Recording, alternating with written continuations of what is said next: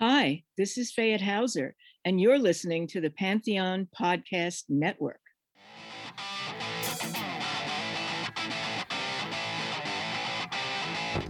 Pantheon Podcasts presents from Hollywood, California, The Devil's Music with Pleasant Gehman. You are invited to join the Hollywood princess as she explores her lifelong pursuits in the occult, sex, love, and that sinful rock and roll. Ladies and gentlemen, step into the dark parlor of Pleasant Gehman as she brings you the devil's music.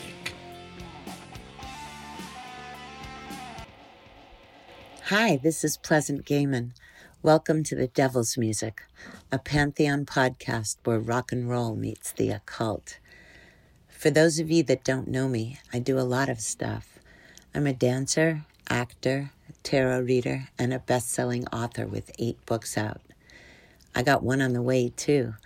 Look for my new memoir, Rock and Roll Witch, on Punk Hostage Press. You might have seen me acting or dancing in music videos feature films, and documentaries. In fact, look for me in the new Go-Go's doc. To find out more about me or to book a tarot reading, please go to pleasantgehman.com or check out my Instagram, Princess of Hollywood. All one word, baby. I post there a lot. I'm really happy to be part of the Pantheon Podcast Network. Everyone at Pantheon tells stories about the music we love so much. There's like 50 podcasts. Find them all on Pantheon, Apple, Spotify, Stitcher, iHeartRadio.com, Pandora, anywhere you get your favorite podcast fix.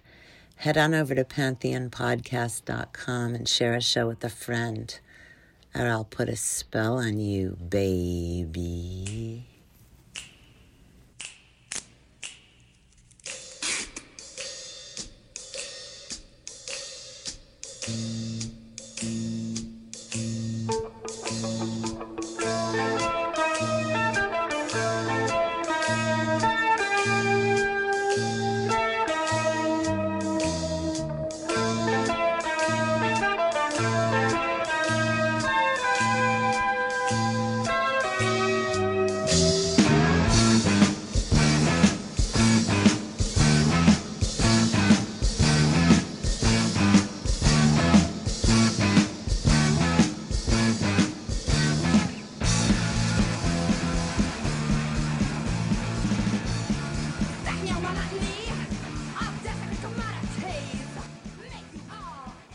Hi, this is Pleasant Gehman, and you're listening to the Devil's Music Podcast. Today, my guest is an early punk pioneer, an absolute punk rock legend. She's a musician, author, blogger, educator, activist, a punk historian, an archivist. What else can I say about her except that I've loved this woman for almost 50 years? Please welcome the incredible Alice Bag. Hi, doll. How you Hi, doing? Ples. Good. I'm so happy to be here with you. Me too. Hashtag me too. Oh my God. We've got so much to talk about today. I don't know how we're even going to get to all of it. Um, but um, first of all, I just want to ask do you remember when we met? I don't even remember that. This is so weird because I just feel like I knew you. Yeah, I know. It feels like you've always been in my life. yeah, like I don't know. I mean, I don't th- I think it was it was probably in 70 in late 76 or early 77, but I just uh, I just remember you around all the time like and it's so it's so weird because you know, you you you are such a big personality and amazing to look at and so so fun that like it just feels like I always know you but it it's just like I can't it's so weird not being able to remember the exact moment. yeah, I know. I mean, I kind of I I kind of know why I don't remember a lot of stuff. It, it Me too. Hashtag, hashtag Quaaludes, alcohol. I feel like we went like from glam into punk, just kind of partying the whole way there. And, you know, it's I don't even remember when I met people, except there's a few a few things that stand out in my mind. I do remember like going to a party and meeting uh and, and it was a big like fancy house and I knew I wasn't supposed to be there because I wasn't invited. But I met um Trudy and Helen there. they were like, you know, just like making themselves at home. So I felt like, okay, I feel like I, I feel like these people are welcoming and uh, they're weirdos like me. I feel at home. Oh yeah, crashing parties was always a thing. I learned how to I learned how to crash parties and make a French exit and screen calls from Tomata and Gear from the Screamers. Like they, they, were they were like finishing school for like how to be like um an insane low rent crazy socialite, you know, like how to Yeah, I still do. Do you remember um crashing that? Like, I think it was Vincent Minnelli's party. Where where where was or what? It what was up in. like who It was there? up in the, the hills, and like uh, I, we were. I think we were outside of the whiskey, and somebody said there's this big party happening up in the Hollywood Hills. Oh yeah, yeah, uh, yeah, yeah, yeah, yeah. Oh. God. I went, I went, I went through the medicine chest at that party and made long distance calls. I think that was my first foray Yes. doing that shit. and we just like I. I mean, people like there was like a butler or server or somebody who answered the door, and we just like, oh, you know, we're from Rent-A-Punk, and we're here to entertain at the party to make your party more lively. I don't know if anybody bought that, but I just remember we hit the buffet table hard. And meanwhile, you were hitting the medicine cabinet. I know that was that was always my first. That was always my first. Um, my first stop.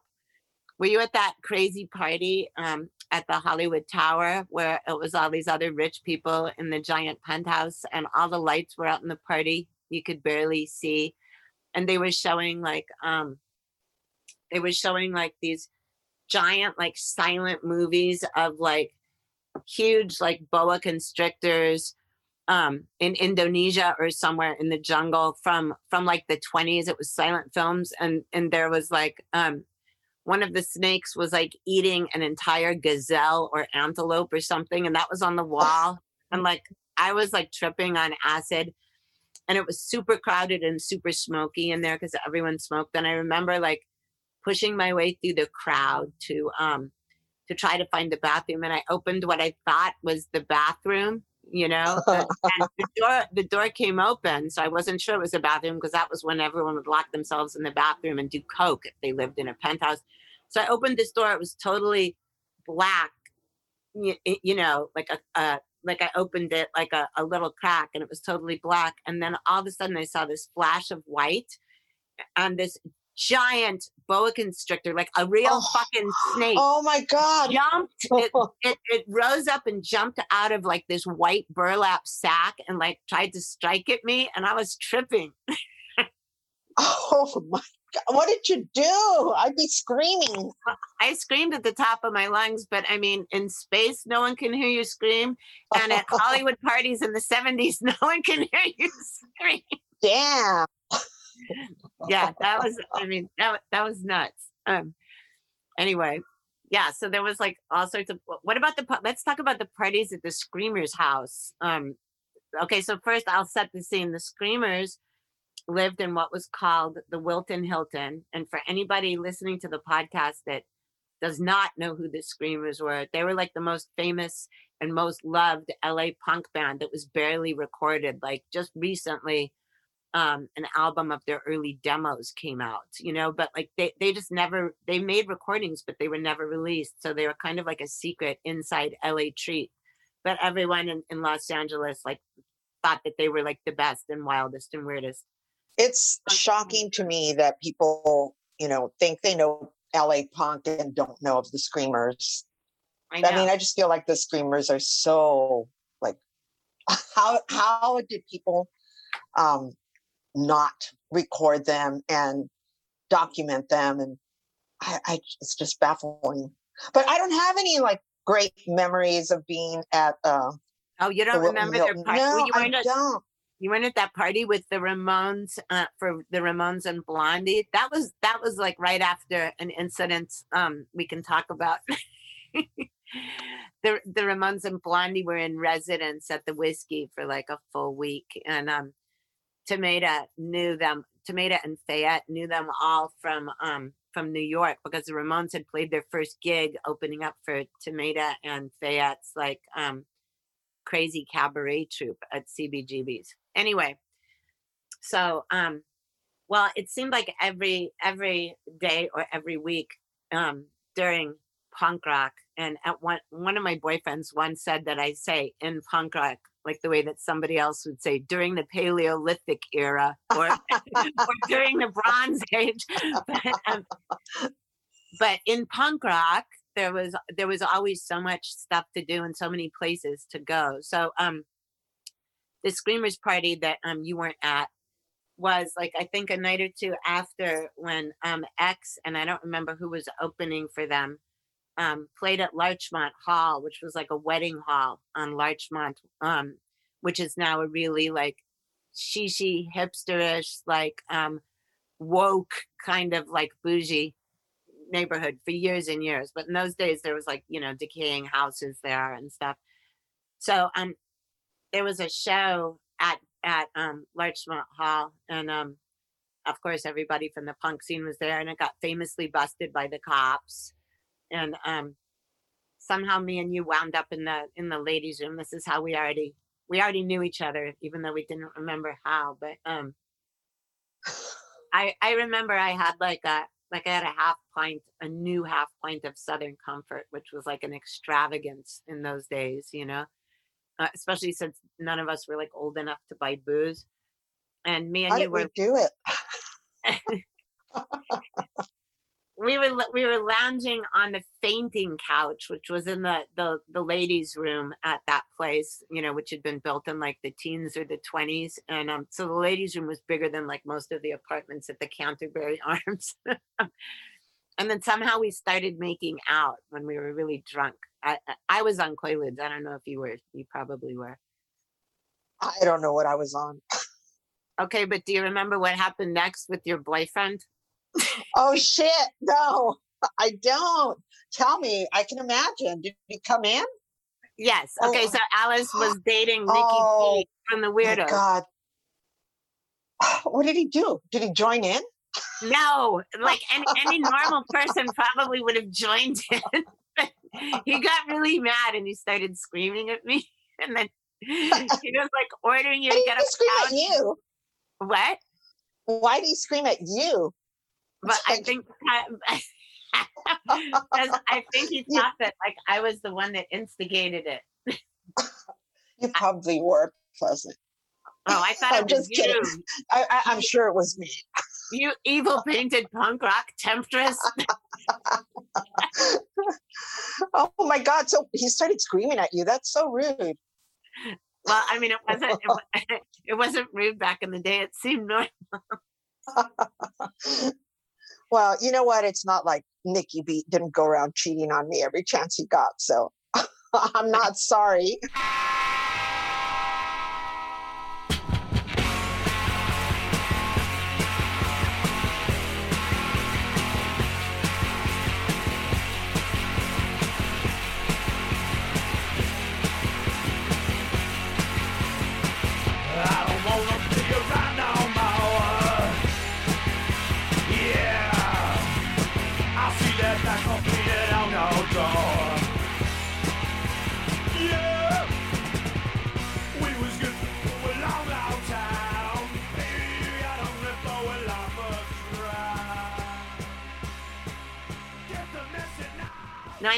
I mean, yeah, in those days, I think cheating or like sex parties or stuff like that was like um a lot different than than it was in normal society or than what it turned into after AIDS or Hep C or nowadays.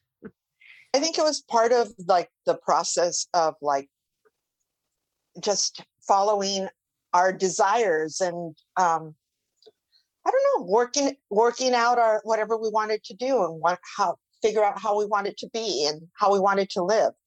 It was a lot freer that that's for sure.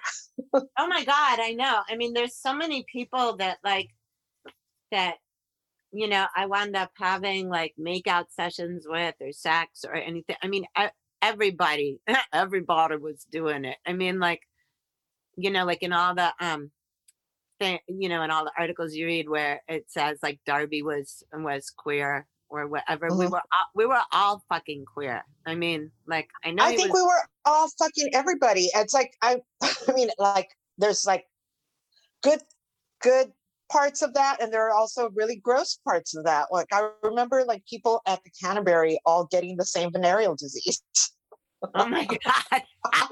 and did you ever figure I'm out? trying to figure out like where did you get that? Oh, yeah, you know, and then you kind of have to draw a little map and figure out which uh, person started it because after a while it just all goes like into one big like petri dish it's hard to tell Yeah. like yeah so yeah it was really free i thought it was like it was perfect for uh, where i was in my life and it felt like it was part of the idea of just not living a conventional life and not being um, constrained in how we wanted to express not only like our creativity but our sexuality. So it felt like it was it was a perfect match for punk. I- i think exactly too especially since glitter rock was so was so sexual.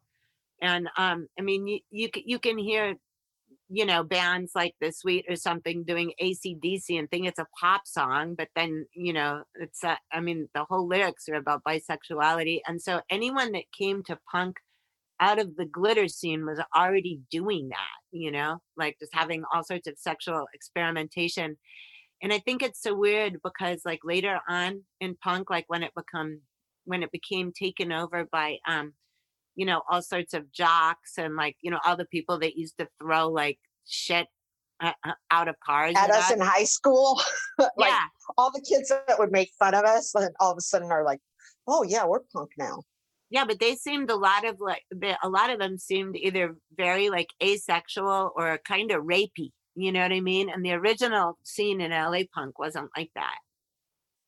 No ev- a- in the original scene everybody was like yeah let's do it. Let's i mean it just it felt very definitely consensual but experimental and not judgy at all. Like i feel like a lot of times people ask me about like you know were there queers you know were there people like you know expressing their queerness? And i was like well people just expressed like they didn't come out. Yeah they expressed everything. Nobody was coming out and saying like you know that person is you know like in like in a judgy way they're this or they're that. It was just like they're punk so that label is very inclusive of like whatever sexual expression you have whatever um, ethnicity income level education it just felt like you know you didn't have to you didn't have to fit the the format.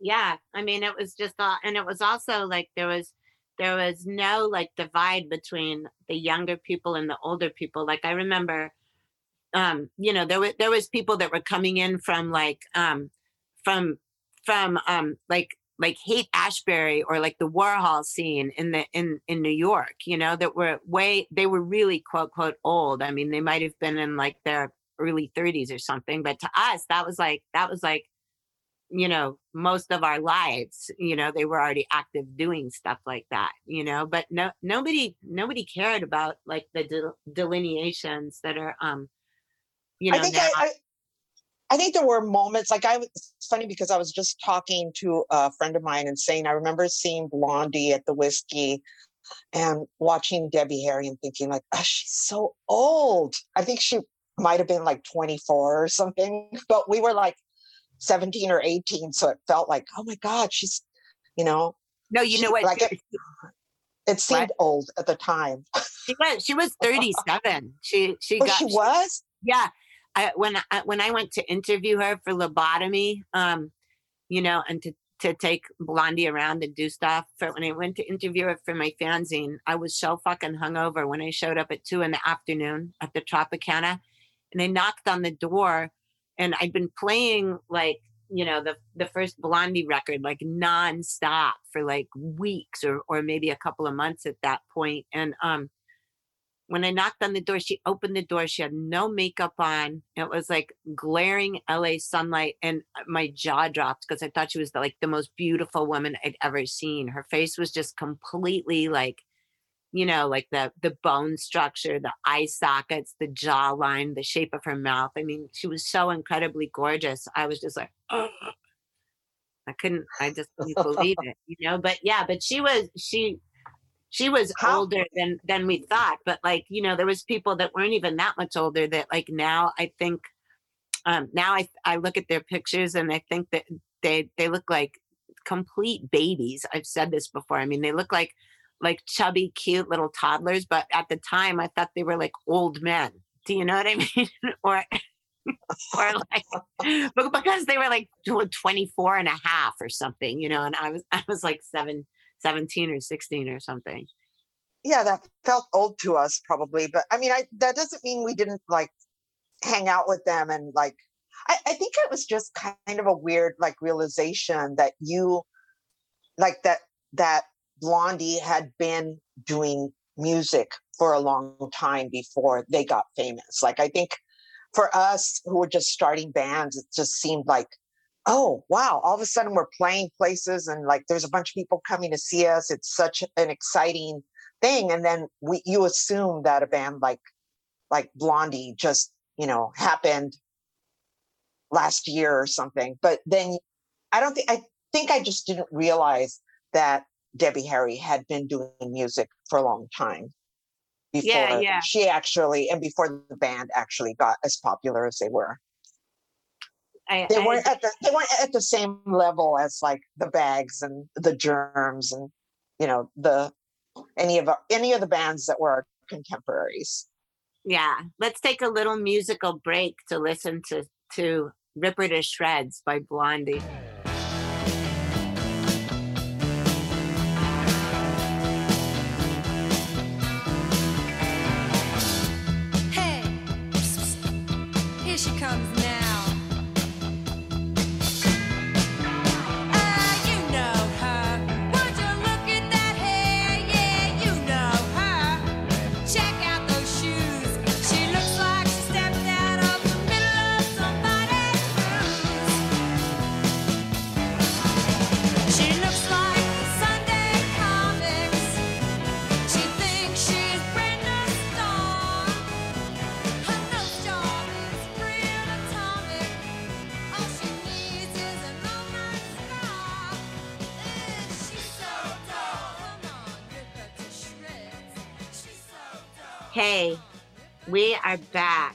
Was Blondie playing "Ripper to Shreds," and this is Alice Bag talking about talking, Talking about trash. days. Yeah, we're, we're trashing everybody now. No, okay. So before we before we continue spilling like everyone's psychotic punk sex secrets, no. Um, let's um. You you came from East LA, Yeah. and uh, like wait. I think I read this somewhere because I didn't know it about you at the time. Were you really like an, an, an aerobics instructor? when- It was I was actually an aerobics instructor while I lived at the Canterbury. oh my I fucking like God, How yeah. did, how did you I used to work that? I used to work at Jack LaLanne's and um I had to wear this like little orange smock that covered up like my full black leotard that I wore underneath. Uh I remember I have this like really Wait, did you used to story. wear that smock to gigs? I think I remember something like I that. don't know. Did No, I don't think I wore that. I didn't like you might have seen me in that smock because I walked into the Canterbury that way. like Oh yeah, 'cause I- maybe. Yeah, yeah, yeah. but um but i remember one time like going um like nickey wanted to borrow my car i had this old ford falcon that i would you know drive myself to work in and he's like i'm going to drop you off at work i had like a 12 hour shift because it was um it, it, it was weird in those days you had 12 hour shifts at jack lalanne's and he dropped me off and then um he forgot to come back and pick me up. So I just had to walk all the way home from Miracle Mile. And apparently he had he had gone out um, shopping. He had taken KK to buy um, food for his snake.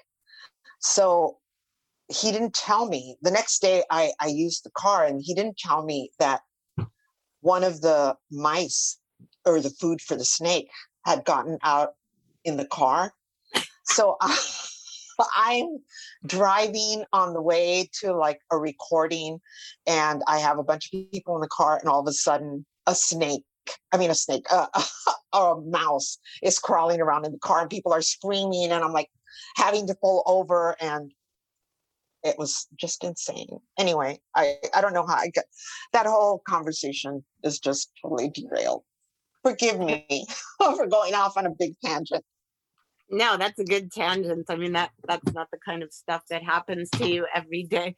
Um, so okay, but so speaking of East LA, um, let's talk about the Vex because I don't think a lot of people really might know about it. The Vex was like an all um or it was it- was in East LA and it was run by what we called at the time like the the Latino or and Latina punks, even though not now it would probably be called like Latinx or something. But um that yeah, was I uh, think at the at the time that the Vex was happening, that was like closer to 79 and 80.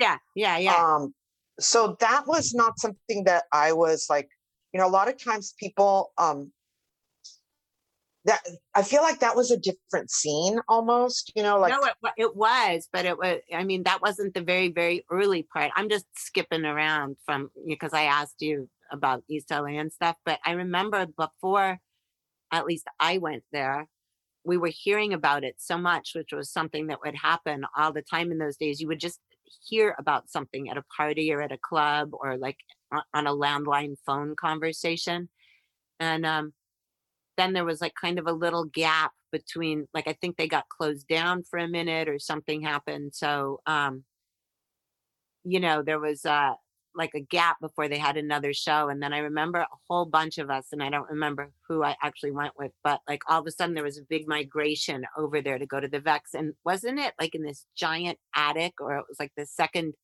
story of some Yeah, it was a really well the the experience that I had at the Vex, and I don't know if that was the first Vex or if it was I'm not sure because i think it During was that the first, time- the first one yeah yeah, that had like all those tiles on the outside. It was really beautiful. It had like um I think it was I think it was azulejo on the outside. It was really like beautiful tile. Uh, and the whole building was tiled, which is very unusual. Yeah, it was like an um, old, old building. Like I don't know if it was a restaurant or or what it was. I just remember It was like a, a inside. printing place. It Oh, it was, a- was? like they they did like fine art printing, um, and it was run by this nun uh, who like would reach out, did community outreach, and It I was think run by a nun, the printing place, and somehow a punk club wound up there. yes, and I I, I have I mean I I feel like I don't want to like this this is my secondhand knowledge because I wasn't involved in that. I'm not like a pioneer at the Vex or anything, but my knowledge of the Vex is that um, people from the illegals and perhaps some of the other bands that were um, playing at the time were Like looking for a venue. The the undertakers i don't know if they if they were the ones that initiated. I know that usually like the person that says that they uh, talked to the sister about having shows there is um, one of the members of los illegals and said hey let us allow us to have shows here. And they started having uh, punk shows there. And i think i you know i don't know all the details about how the nun dealt with it but she must have been like open-minded and thought like these young kids are expressing themselves and so so that's where it grew out of is this really cool nun who um and I, please forgive me if i'm leaving out key players. As i said i was like on hiatus hiatus from punk rock when that was happening. I was really like thinking i'm going to take a break from this and go back to school it was like right around the time that darby had died and that like you know my, a bunch of my friends were um hooked on heroin and like Oh yeah, it was just too. Like everyone, Right. we were like the only two people that weren't. Maybe. yeah I mean, and, and i felt like you have to get away from this or i'm gonna like you know either die in this or like watch all my friends die with and feeling like you can't do anything about it so um i was in a really dark place during the time that this stuff was happening at the vex um so i know of it only through secondhand information. Um, I did play there with Castration Squad uh, as a temporary fill-in bassist, and I, you know, I have like really nice memories of it. It was a cool place, uh, but I don't, I didn't feel like I was part of part of the scene in the same way that I was part of the LA scene because I feel like the LA punk scene, we just, or the Hollywood punk scene, we lived it. I mean, we were there pretty much at every show going to parties or multiple, you know, multiple events every night. you know, And it was just different when I was, when I was living back in East LA with my parents and going back to school, I was trying desperately to hang on to my sanity and not go out as much and do my homework. No, that So it was get that, yeah. so um castration squad, let's talk about that for a second because a lot of people don't really know a lot about them. I mean, first of all, the name. Second of all, the fact that all the women who were in it were fucking gorgeous. I mean, like what a it was like a it was like a double, triple, quadruple threat to anybody, you know. But oh, you're being very nice. Thank you, Pleasant. no, Um, like, like Shannon Wilhelm looked like like R.I.P. She looked Yeah. like she looked like a um she looked like a like she could have been like a silent screen star. She was so beautiful. Ev- everyone in Castration Squad I thought was just like ridiculously gorgeous, but so fierce and so threatening that I mean, I'm just gonna say this, and this is nothing against the women who came later, but like when you know, when um, Bikini Kill and Bratmobile and all that came out, I liked what they were doing, but I was like, what is so revolutionary about this? When like we were all doing doing stuff that was like like you know eight times as transgressive and crazy and stuff. It just hadn't come to the attention of like the mainstream media, you know what I mean? Because of shit like castration squad. I mean, who would who would even write about that in the, in that at that point in time? A band called that, you know? Yeah, I doubt that any of those women had ever heard of Castration Squad. We were so like small potatoes. But I mean, I I I remember um, coming home from work one day and um, at the at the Jack LaLanne's, and uh, and I'm gonna get ready for a for a castration squad gig after I taught aerobics No. disco all day. no this was this was earlier before i had moved out of, of um before i had joined castration squad this is Okay. just like when it was first an idea a little twinkle in um in shannon and patricia's eye because patricia um morrison at Yeah. the time now vanian was uh she was mad at her boyfriend or something and shannon was also in a fight with i think she was dating um Bruce um uh Moreland. Bruce Moreland, yeah, at the time. I don't know. They were both mad at their at their boyfriends and they like were also mad at somebody's ex-girlfriend. And uh, they started working on this song called Ex-Girlfriend at that time. And they said they were forming a band and it was going to be called Castration Squad. And they asked me what I thought of the name. And I was just like, oh, yeah, that's a great name. But I wasn't even like, I wasn't considered for that band. That was just like, you know, my bass player and my roommate's band. And I was like excited to be um, in the fan club, right? But I'm not really, not really thinking that I would end up playing bass and then keyboards in Castration Squad. Um, but a few months later, when I was, I had moved out of the Canterbury, I was living at home with my mother um, and going back, and I was back at school. Shannon called me up and said, like, you know, can you play? Can you sub with us? And I told her, I don't know how to play bass. she said, like, oh, sure you do. I remember Hector Zero, like, teaching you. And I think Hector Zero had like taught me the names of the strings or something and taught me like a few a few little exercises, but not like I really didn't know how to play bass.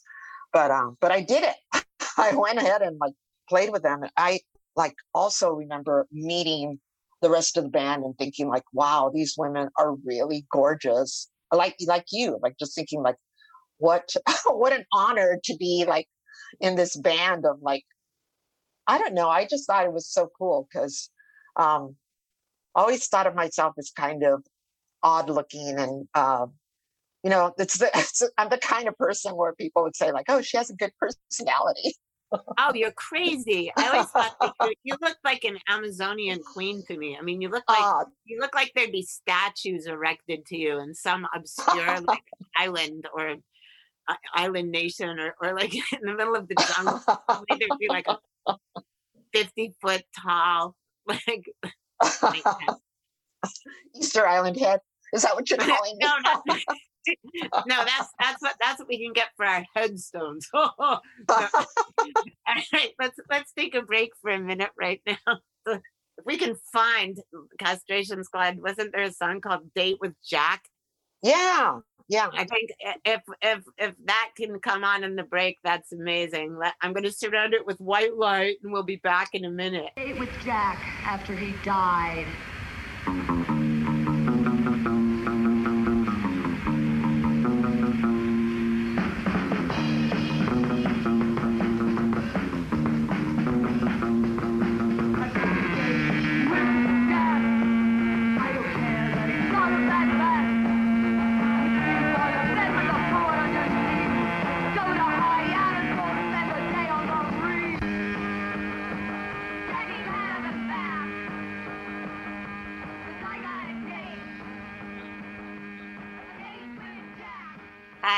Here we are back um, with Alice Bag, and we're, we're just we're on a, a stream of consciousness like mania about women in punk right now. um, so okay, so so now that we've been talking about castration squad and um, beautiful women and wild wild lunatic women, um, there was this gang or like a fake West Side Story gang, almost a real gang at the Canterbury called the Piranhas. That was an all all female gang, and there was like insane like um graffiti about about it in the Canterbury Arms everywhere and all over the walls at the Masque and stuff. And I was really offended that I wasn't a member of it, but um I always Yeah. what? Can't believe you weren't a member of the Piranhas. You, Well, I think maybe you totally were. Because I was well, I was doing piranha like activity, but um You were. on my own. But was there was so who started like the rumors about all the lesbian orgies at the Canterbury with the piranhas, or was that real?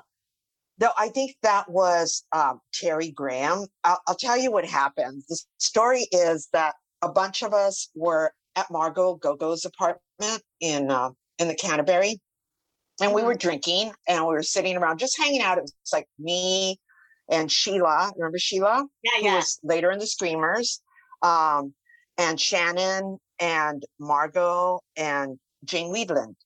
And um, and I, I'm not sure what happened, but um, Sheila started talking about like being a vampire and how she could suck blood out like through people's pores. and uh, and I'm like, that's bullshit. You know, I'm I you can't do that. And she's like, yes, I can.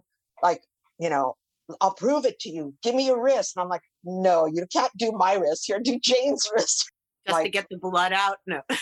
It was more. It was meant to be like a prank, and uh, and I, in my mind, at least times, like you know, like you throw a pillow fight or something. It was like light teasing, but um, yeah, like sorority girl shit. Trying, you know, like when yeah, the Delta Kappa, whatever, tries to suck the blood out of. No, I'm just kidding.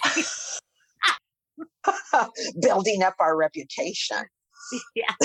it was really it was it was dumb our, our piranhas were just Or just for fun just troublemakers we just like i remember shannon and i um later on taking terry into our apartment and like pretending like we were going to have sex with him and handcuffing him to the bed and then going shopping Oh, I did. I did shit like that to people too at, at my apartment 909 that I was living out with like Dennis Crosby and Kid Congo. Like, I handcuffed the guy. I had I had handcuffs holding my um dining room table together because it was a folding table and like the you know the little like places where it clipped in had like just uh, like worn out, probably because I got it from the garbage. Uh, but I um, so Dennis had picked up this guy that was like a busboy at some restaurant that happened to be wandering near our house, and he also didn't speak English. Um, but the guy came into the party we were having, and there was like Stiv Bators there, and like the Dead Boys had been playing the Whisky. It, it was an insane party, and me and my roommate Anne McLean had been putting like half half the guys we know, including Smut from the Rockettes, in drag with makeup and letting them wear our clothes. And there was a bunch of girls running around in like underwear, and the, uh, you know. And so the minute that this poor guy that couldn't speak English, I think he thought he walked into a brothel, and he started like doing stuff that you would never do to like women unless it was in a brothel but i mean it really did look like a brothel you know like he, he would be like grabbing people's asses and stuff and finally i took the hand i crawled under the table and took the handcuffs off the table legs and i was like making a come hither motion to him holding up the handcuffs and i did the thing where you can slap the handcuffs around your wrist but it doesn't click shut you know so it comes open and so i was like Yeah. and I, I brought him out onto the balcony um, of, of our apartment and I did it. I just demonstrated the wrist thing again. And so I said, now you try it. And I, and he held out his wrist and I slapped it on his wrist until it locked. And then I just fucking like ha- put the other handcuff around the balcony railing. And then I forgot until like noon the next Oh day. my god! Oh no! Yeah. Oh my god! Oh wow! Dennis, Dennis Crosby was like, whatever happened to that cute guy I brought? And I was like, wait, what? and I went outside, I pulled the drapes and I opened the sliding door and he was like laying on the floor of the, of the, of the balcony in fetal position, curled up with one arm attached to the railing. And so then, it, then I had to go inside and find the handcuff key, which took a really fucking long time because I, you know, I don't know what, what happened to it. I was like totally drunk. So that probably took at least half an hour. And then I came out with the handcuff key. And the minute I uncuffed him, he just he just gave me this terrified look and bolted out of the apartment. Oh my god! I'm well, I sorry. think that's wor- I think that's worse than hickeys.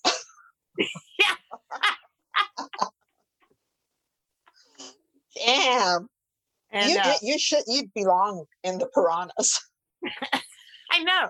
That's, that's why I was so sad. I wasn't vetted for it. No, I'm just kidding. Someone might have been dead if I was in the piranhas. Self included. No. Um.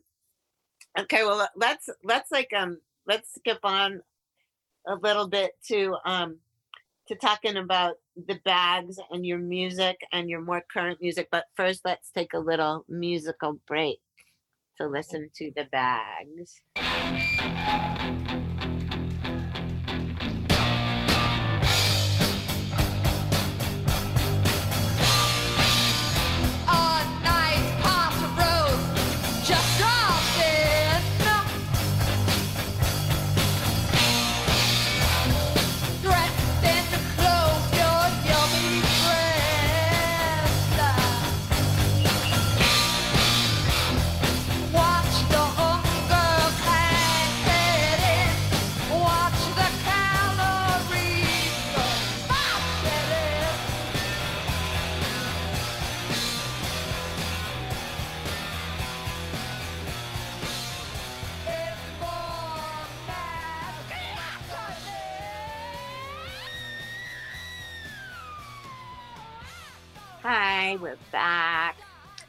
Okay, Alice. So, um, I think I, I know that I was at your first gig, but I don't remember a lot of it except for the the paper bags on the heads. Um, Uh, I don't remember a lot of it either. I mean, I just remember uh, feeling. I remember feeling kind of disoriented because I had a paper bag on my head, and I was really nervous. So I was like, of course, drinking. I don't know how we got through the drinks through the all the time. in the paper bag. know, be like in the in the little side area of the Masque with that doubled as a as a backstage area, even though there was no Yeah, real yeah. backstage area. But um, but I remember drinking back there and then putting the bag on, and I remember having a conversation with um with with Bobby Pyn at the time, right? He was Bobby Pyn, Darby. not Darby. Yeah, and uh, With your was like- bag on. yeah, and he was really mad. He's like, "You should not wear a bag. Like that's not right. You have to like, like, you. The other people can have a, a bag on their head, but you do not. You're not going to have a bag on your head." And I'm like, "Yes, I am." So I went on stage on the like what like five inch stage Yeah. at the Masque, and um, you know, like I think like the first song we start playing the first song and it's all chaos and noise and doesn't sound at all like it sounds in days of the living room. And um and darby comes up of course like and first thing he does is start tearing at the bag. And i think it's like a piece a chunk of the bag was torn but it wasn't torn off. So it was like i had a window on the side that i could look at and then I'm like dancing around singing, and the bag is like flopping around on my head. Um, so it was really chaotic for me, from my perspective, right? And um, you know, and then it was just like one song after the other. I start getting sweaty. My bag is like sticking to me. The paper is sticking to my face, and I feel like it's turning into paper mache. and and um, like Darby is in the audience. You know, I don't know. I mean, we had been to so many germ shows where we would like tug at his clothes. So it was like Yeah. payback time, right? Like that was part of the fun watching the germs play is like touching them and like Yeah. just being like being their Throwing wild food at them. fans. Yeah. Yeah, we, they, we wanted them to feel loved, and part of them feeling loved was like, ah, let me take a piece of your shirt. so I think I think it was kind of done in a loving way, the the ripping of the bag.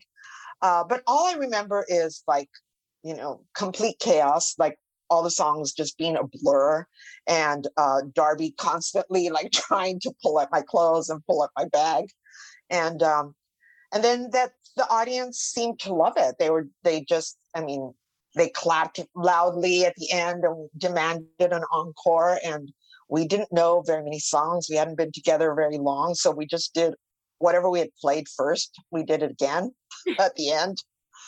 Um, and that was it. That was like, oh God. And then I remember we had we got off the stage and people were still screaming and clapping and um they obviously they wanted another encore but we had already played everything we knew. So i got up on the stage and took the microphone and said play my body. It's a musical instrument. And my band never let me forget that. It was such a stupid thing to say. So embarrassing.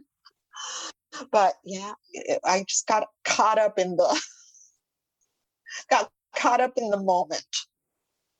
What? Uh, How long did you guys rehearse before that show? Uh, I think we've been together just like maybe less than a month. That's what I was say, like a couple yeah. of weeks or maybe a month. Yeah, probably a couple of weeks. We had like when we teamed up with um Geza and Joe Nanini, we only we had like maybe three songs. And then when they joined the band, we wrote a few more songs very quickly. So um it was yeah, it was we were not ready. We were not ready for prime time, but what happened is that we had like done this bags parade where we decided like even before we played that we were gonna Oh, I, wasn't that on Hollywood Boulevard? yeah. So I we was- went I down. was- and- I was there. oh, awesome! Yeah. It was uh, kind of weird, right? That we think like, oh yeah, we're gonna, you know, tell people about our band and just like march down in our outfits and tell, you know, you know, not even we didn't even have a show at that time. But I mean, like, And- weird compared to what? That's what. I know, right? oh my god. Joe Nanini had like these like little like he was wearing a jock strap with a little doll, like a little hairy doll sticking out, and it totally looked like a like a penis with hair growing out of the top of its head. And and he and um so Nickey Beat was our photographer and he decided he and Geza, since we were on Hollywood Boulevard, they're like, hey, I hear there's a place that hosts shows right around here. And um, they they found the Masque and they went down and they got us that first show, like without without Brendan ever having heard us and without us without us actually being ready to play. But yeah, they that gave us like normal for back yeah, and they gave us the headlining spot. They're like, you play third, you're the headliner. And I'm like, okay. I think it was like on the strength of our bags. oh my god. on the strength of our costumes and our bags.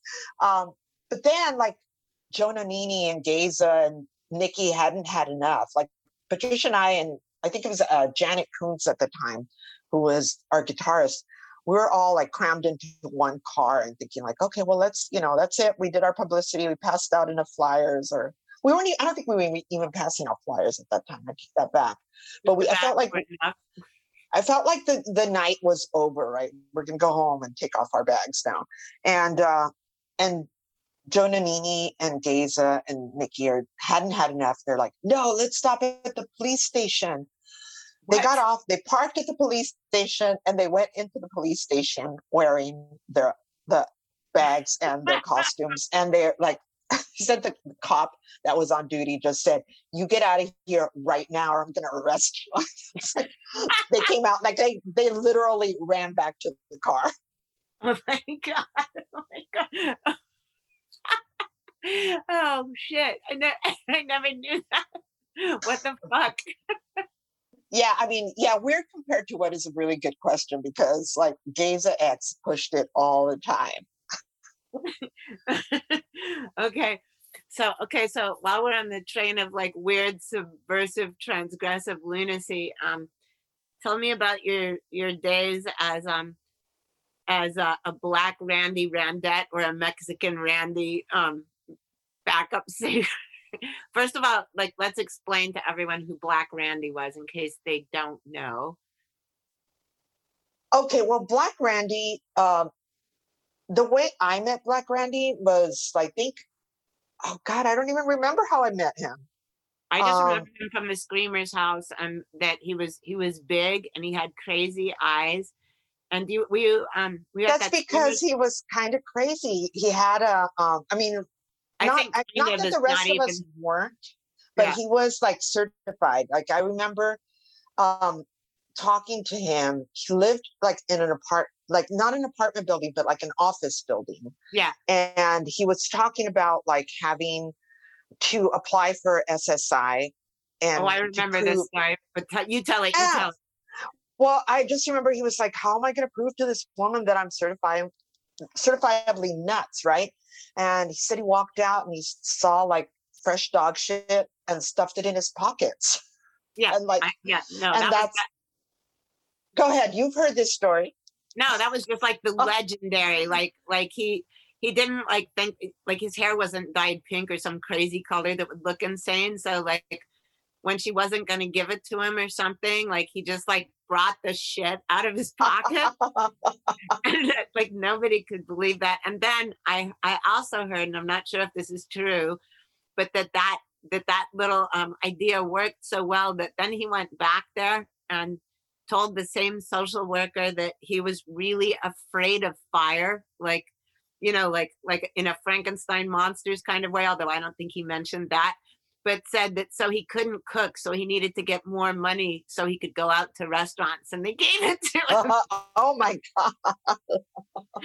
Wow.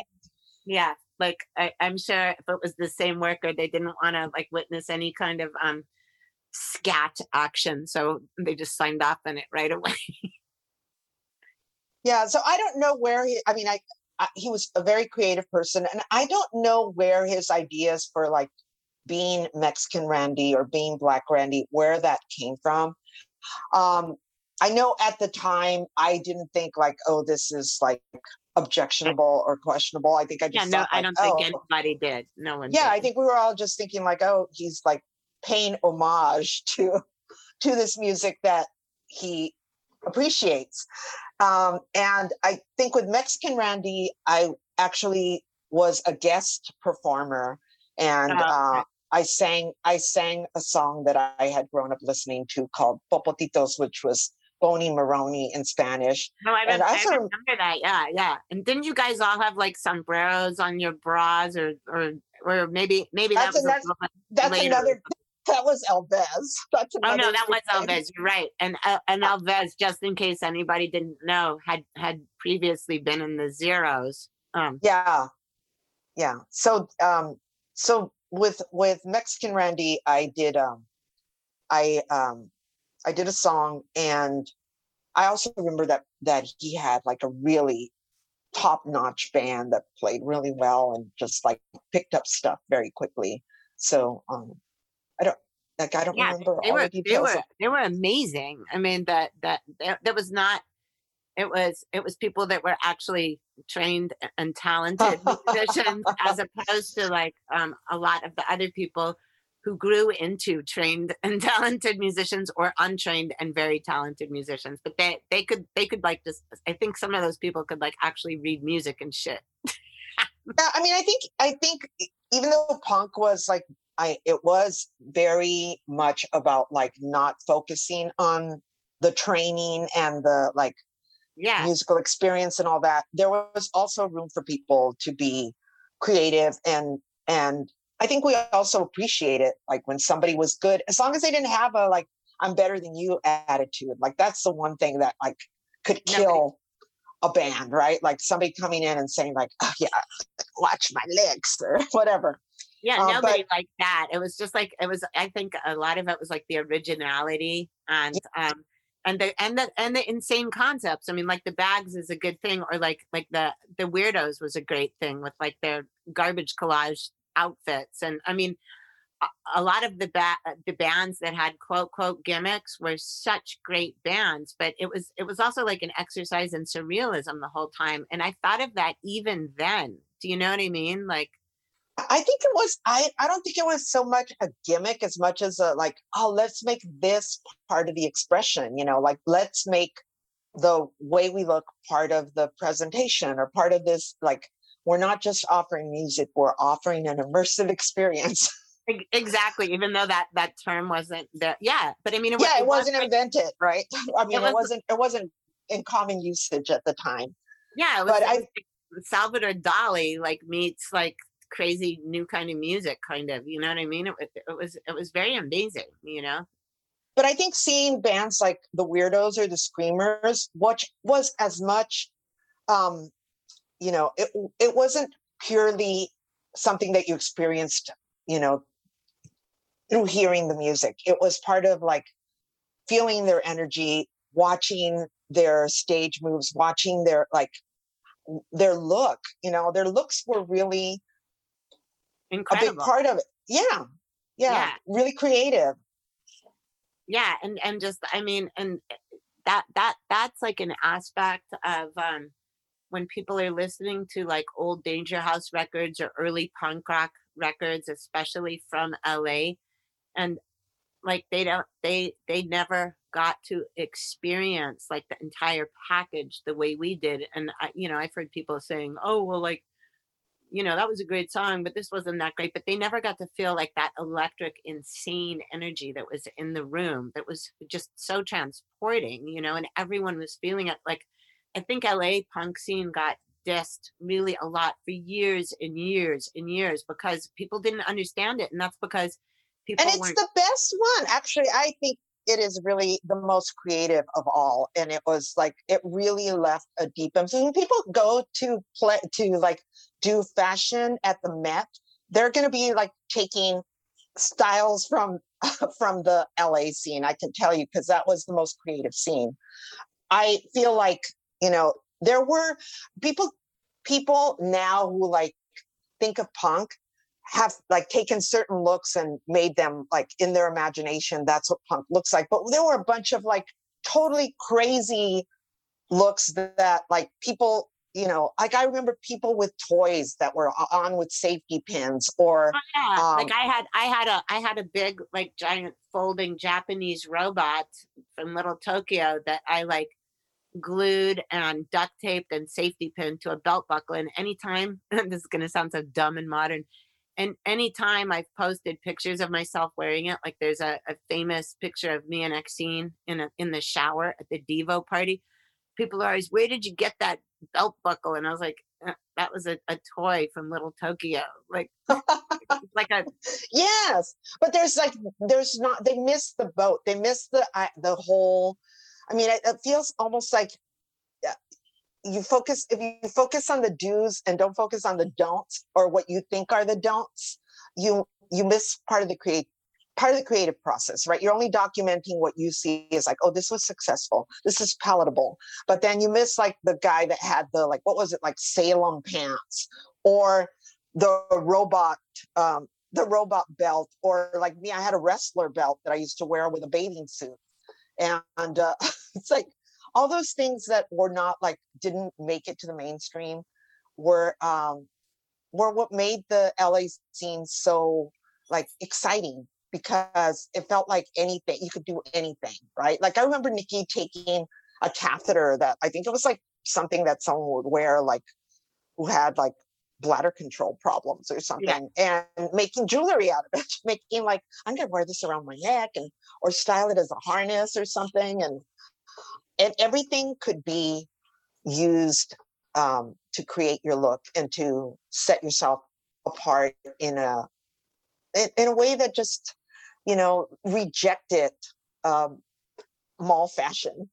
Yeah. And I mean, like, like remember when I used to run around in 1940s nurse outfits with the hats on, yes. Yes.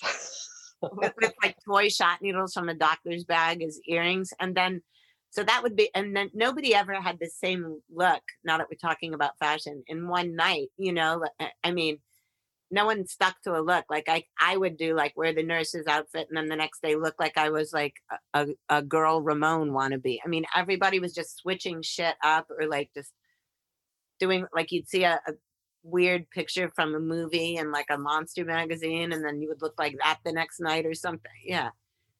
Yeah, I, I mean, I also like, and for those of us who lived at the Canterbury, because it was almost like you were in a, you know, sorority house or something, where you just like go, "Ah, hey, let me borrow this tonight, let me wear that, or you know, even if it wasn't your size, you'd find a way to wear it, Yeah. and um, yeah, or yeah that that stuff was i mean yeah we definitely had a a- it was a super creative punk scene. So um you know like that that's just stuff like unfortunately like those days even though they were very very documented it wasn't like now you know what i mean? Like like film for a camera was expensive the camera was expensive um you know like just all of that kind of stuff like people don't people sometimes do this to you on social media? Post videos of when you played at the Masque and it's like dude there was no videos in those days right. I get that and i get i also get like people who are like in their 30s or you know 40s even and so they're like oh yeah i was at the Masque.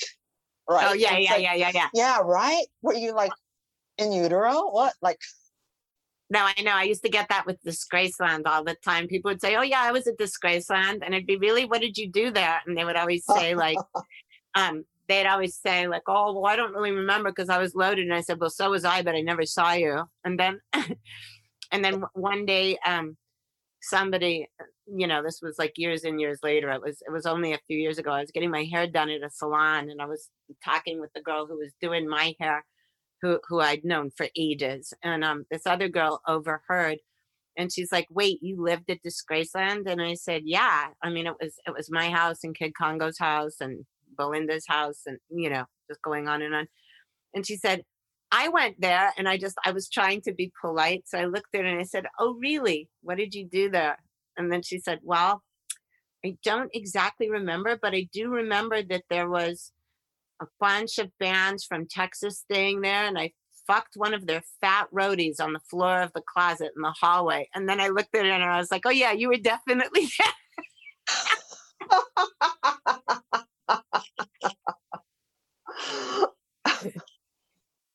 who were the bands um it was poison 13 and i think maybe the hickoids were there this was more like in the you know in in the the 80s 80s but um you know, there was there was so many bands traveling, staying at Disgrace Disgraceland ran from um from 1978 when Kid Congo and Marcy Blaustein and I moved into it. It ran for 10 years. So Wow.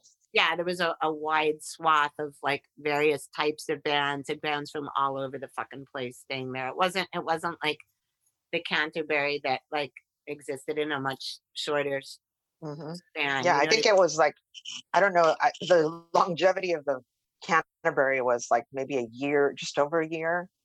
yeah, that that blows my mind because the whole the whole part of the early LA punk scene was about two two and a half years maybe, but it seemed like it seemed like then that it was going on forever. And when I think of it, there's still so many memories from it that it seemed like it lasted for a really long time. But when you really look at it, like the amount of stuff that happened in that small amount of time was just like mind blowing.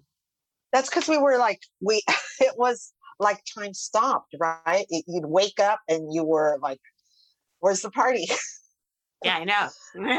like I remember going, like getting up at the, um, you know, noon or one o'clock or whatever time we woke up at the Canterbury and walking up t- to the um, pizza by the slice place oh yeah. on Las Palmas that was like, you know, a block away and getting like a pint of rum for breakfast and a and a slice of pizza.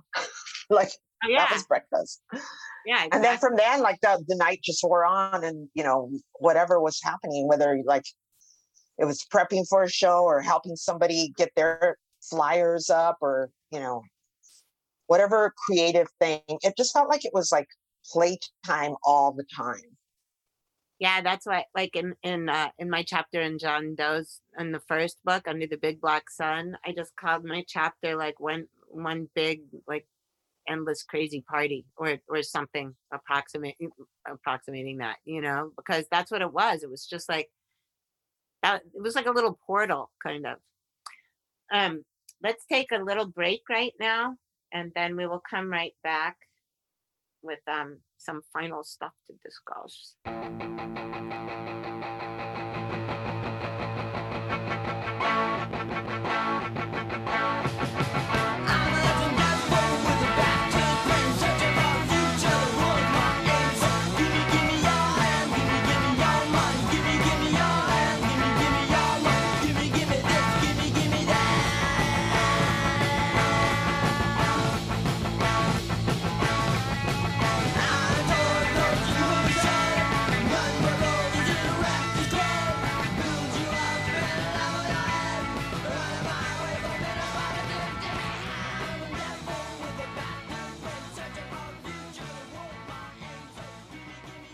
Okay.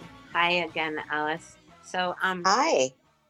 hey, uh, we almost we almost got lost in the punk rock rabbit hole. I mean, we could actually probably go on for for hours and hours and hours, but we're still going to talk about that. But um, let's talk about some stuff you've been doing more recently.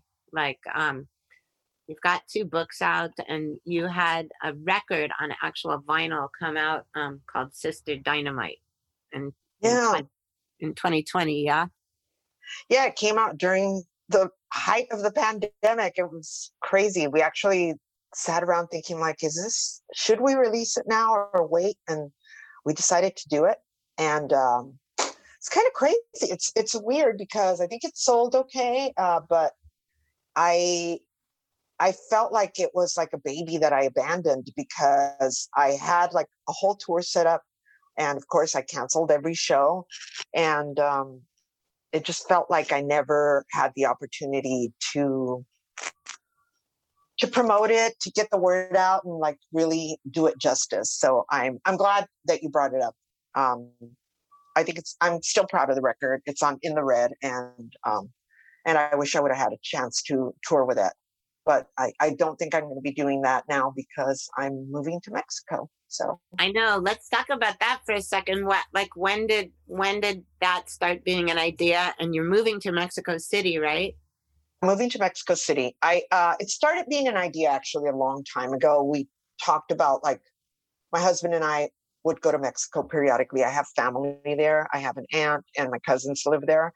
And over the years, we've gone many, many times. And every time we go, it's like, this is a great city. Let's come back and live here someday. And then during the pandemic, um, my cousin, who I'm named for, um, passed away.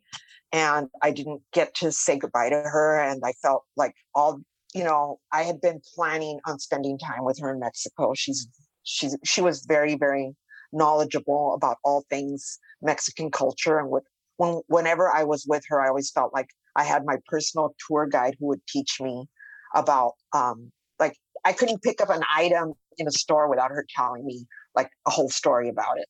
So I was really just devastated by her death. But also, my cousin um, Alicia was kind of the person that was closest to my aunt.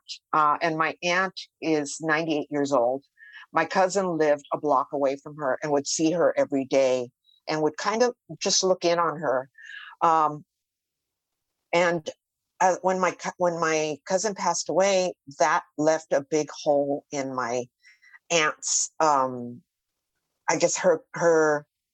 I, I just felt like she wasn't getting that connection that she needed, and then there was like COVID happening, and people couldn't visit each other, and it was just she was kind of isolated. So um, so I felt a big responsibility to like uh, just spend more time with her and make myself available to um, to pitch in. Uh, I know my cousins are on rotation and they're taking care of her, but I also want to be there for her. So that's what really like set the wheels in motion. That's awesome. That I mean, I mean, it's not awesome about um, you know, about your your cousin's death or anything, but I mean, I'm I'm so glad that you're moving there. And don't think I'm not going to come and visit you. Come and visit me. I think it's going to be really fun. I know, like you know, my aunt is like, even though she is um, 98, she's like really, she's funny, she's witty, she's like her mind. She has not lost anything at all. She has some mobility issues, but she is like, you know, she's as alert as she ever was and i really enjoy spending time with her. So i think it's going to be a lot of fun.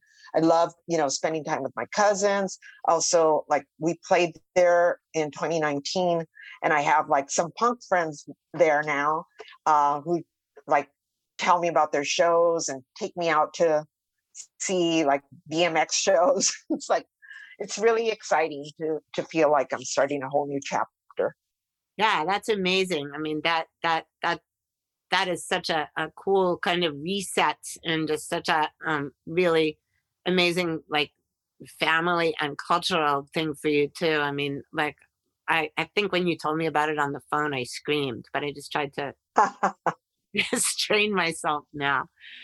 Um, screamed because you're thinking like i'm gonna go there i'm gonna go hang out with alice oh hell yeah! Yeah No, no, no, no, no, because it was also good- just because it was such a great thing to do, and that that's like, I mean, I've I've been in lots of different countries um, for like dance touring and stuff, and but the only other country that I've actually lived in first, well, I, I lived in Egypt, but you know, just as a visitor for like eight weeks was probably the longest, but like after that, the only other place that I've gone to as much or, and lived in for like three or four months was was the UK. It was in England, you know. But I always just want to like go and like move to a, you know, like um, you know, an an an island off the Mediterranean coast, or, or you know what I mean, or like just some and just be a, a crazy. yeah you want to keep keep learning new things right we got to Yeah. keep like ex- exploring and keeping our life exciting our lives exciting and um travel is a great way to like to see to see things with fresh eyes um i i got to go to egypt like uh for my 60th birthday my husband took me i was it was like a dream come true i'm so like thankful that i got to finally you know go to the pyramids see the nile like just Yeah, tell unbelievable. i want to hear all about i just uh, i guess i'll i want to know about you being there eight weeks that sounds amazing Oh, well, that was the first. That was the first time I went because some of the people who are listening may not know that I've been a professional belly dancer since um, 1990, and nobody can figure out the the 360 degree spin I did from rock and roll into belly dancing, but it makes sense to me. Um, so I wound up through a string of synchronicities, including someone giving me a plane ticket to Greece. Um, you know, if I would travel with her girlfriend to, uh, you know, she didn't want her girlfriend to, um, you know, start having like summer sex with a bunch of different people in in, in Greece. But so then I, I said, do you have any interest in changing it to, to, um, you know, into adding on like Egypt or Cairo? And she said, sure. So anyway, we we went. Um, she went home a lot sooner than I did because she thought it it wasn't going to be the way that it really was. But I I just stayed there, and it was you know I've gone back there a whole bunch of times, including I was there during the Arab Spring. Um, Wow. yeah, How exciting. Yeah, that was exciting, but also it was kind of a little bit scary at times. You know what I mean? Like, Yeah. Have to keep your hair covered the whole time driving through a mob of like Muslim Brotherhood people. Scary. Um, anyhow, um, yeah, so that was just Egypt is life changing. But I do remember one of my first impressions in the Valley of the Kings was like I was looking at um I was inside some tomb and it had the goddess um Nut, who's like the goddess of the sky, all painted in blue and gold and stuff on the roof of the tomb, which you had to walk down into to get to. And and the first thought in my head was, wow, they did such a good job on this. And all this and of course I was really jet lagged, but I was like, I meant it like as though it was a Disney reproduction. I mean, in my head I was thinking that and I was like, no, they did like a good job on this like three to five thousand years ago. You know what I mean? Um, yeah, crazy like the the way things i mean just walking into a pyramid and seeing like wondering at the construction like how the hell did they do this? How did they figure this out? Well, if, um, if you ask anybody that lives in Egypt, they will look at you like you're completely dense, you know, and because most people think it's slaves, and anybody from Egypt is like, no, it was it was a giant, giant built the pyramid. You know, everybody. Do you know what I mean? Just like also like on the on the front page of like one of the papers one time when I was there. This is the front page, right? like here in L- here in, in America, we're just getting news about alien disclosure, right, or whatever. Uh, but on the front page of one of the papers, it was saying like residents of Giza are are are alarmed at the amount of ghosts around the pyramids. That was the wow yeah, that's different cool different. yeah home. it is I, I mean I, I am um, I have to confess that I watch a lot of ancient aliens so I'm familiar with the ancient alien theories of like how how uh, things like the pyramids were built and Oh what their purposes are and but um but I no, it's mostly it's just true. I I mean, if if it's you know like looking at all that stuff and seeing it, and then also just looking at like the you know all the hieroglyphics, even if you can't read them. I mean, it's just you know. I mean, yeah, I'm going to use the cultural term. It's just fucking batshit. Like there's obvi- there's obviously like some kind of connection to to like a different species or race that was not human. You know. Yeah I, I i don't know i mean i'm not sure that i agree with all of that but i definitely like hearing the stories and i like explore like i like being open to the possibility that you know that that could be. And it's like it's the same way i feel about like ghosts. I love listening to ghost stories. I like watching like ghost exploration. I remember watching you do your ghost explorations and Mm. thinking like oh that's what a cool what a cool thing to do just to go out with your like emf detector and seeing like talking to or or you know just trying to connect with something that is in another dimension.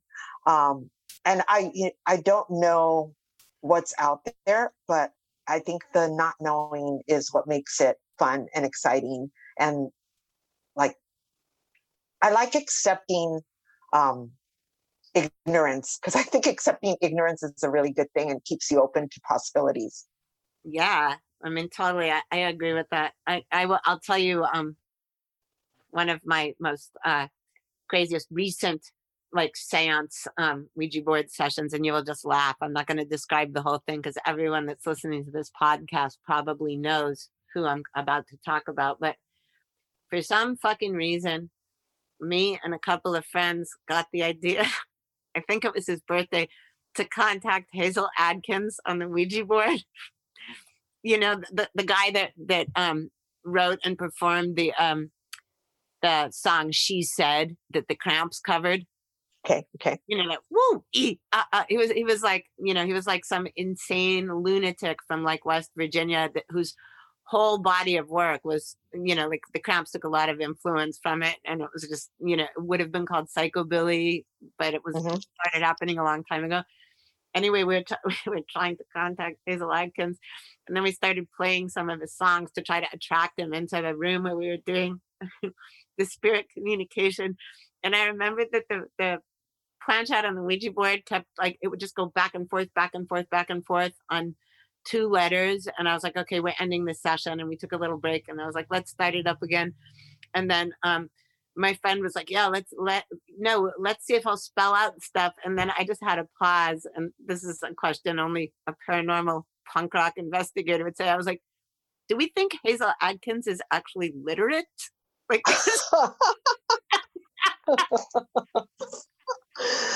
that know, one of those questions too, right? Like how you know when people communicate with people that speak different languages, do they communicate in your language? I guess they just. It's just like they communicate conceptually, right? Yeah, without sometimes I mean, language. I, I, have only, I mean, the, there's only one time when that happened on a Ouija board um, with me. It was uh, like the planchette kept going XA, XA, you know what I mean? And it would say that every so often. And of course, because of punk rock, all I could think of was the band UXA. But um, then, Oh, I was thinking you were going to X eight. uh, or yeah, or XA, Oh, yeah. on the flip side. Yeah. No, no, but no, it was X and the letter A. And so that kept kept going on. And then um my friend who was doing the session with me looked it up online and it was a uh, it was a, it was like Russian internet slang for ha ha. Because maybe I don't know I don't know That's if the funny. X is an actual number, like letter in the Cyrillic alphabet or if that was just a code they you know what I mean I, don't, I didn't go that far but yeah that was wild. Anyway, we should probably go. I don't want to I don't want to go and leave you. oh no, I'm I'm going to go make myself some food. That's Yeah, I think that's what I'm going to do too because we old ladies. No. got to eat on time. Um, okay, you guys, that was my amazing lifelong friend, Alice Bag. Alice, I love you so much. I love you too, Pleasant. And I want your secret for staying so beautiful and so active. So, like, I love that you're dancing, that, like, you didn't let quarantine get you down and you were willing to do, like, you know, a dance on your, on your front, in your front yard, on your porch, right? Yeah, like, yeah, yeah. That is so awesome. I'm, I'm just proud to be your friend. Oh my God. Likewise, me too with you for years. For for many, many years. Me love you long time. No. All right. So that was Alice. I am pleasant. I will see you next time and go and look in the episode description of this podcast for all of Alice's insane, amazing credits. Go buy her books, buy her records, stalk her on social media. And I come visit you in oh. Mexico City, baby. Yeah. Okay, bye everyone. Bye.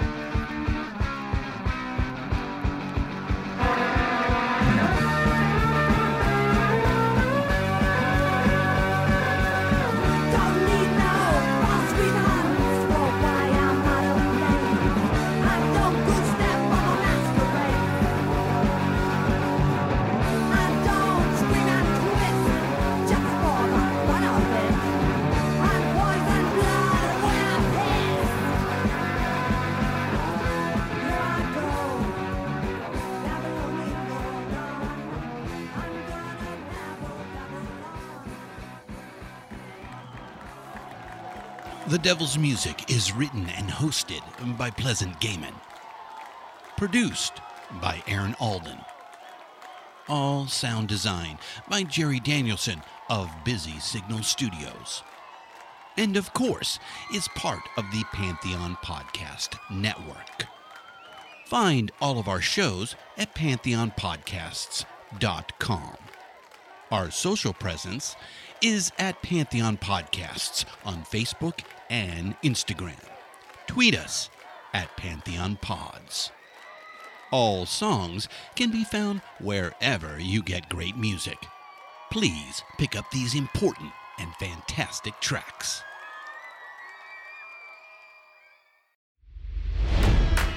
It's NFL draft season, and that means it's time to start thinking about fantasy football. FantasyPoints.com features industry leading experts and prognosticators using proprietary hand charted data to help you score more fantasy points. FantasyPoints.com is the place to go for whatever kind of fantasy football you play. Whether you play fantasy football, daily fantasy sports, or do a little bit of everything, Fantasy Points has the meticulously researched content to guide you to victory.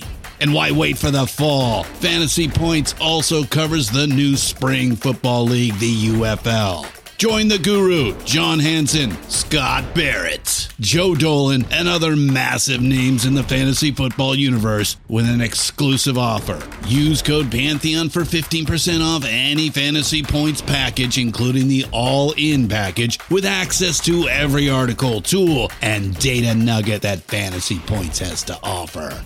That's fantasypoints.com and code Pantheon for 15% off at Fantasy Points. Fantasypoints.com, code Pantheon. Score more fantasy points.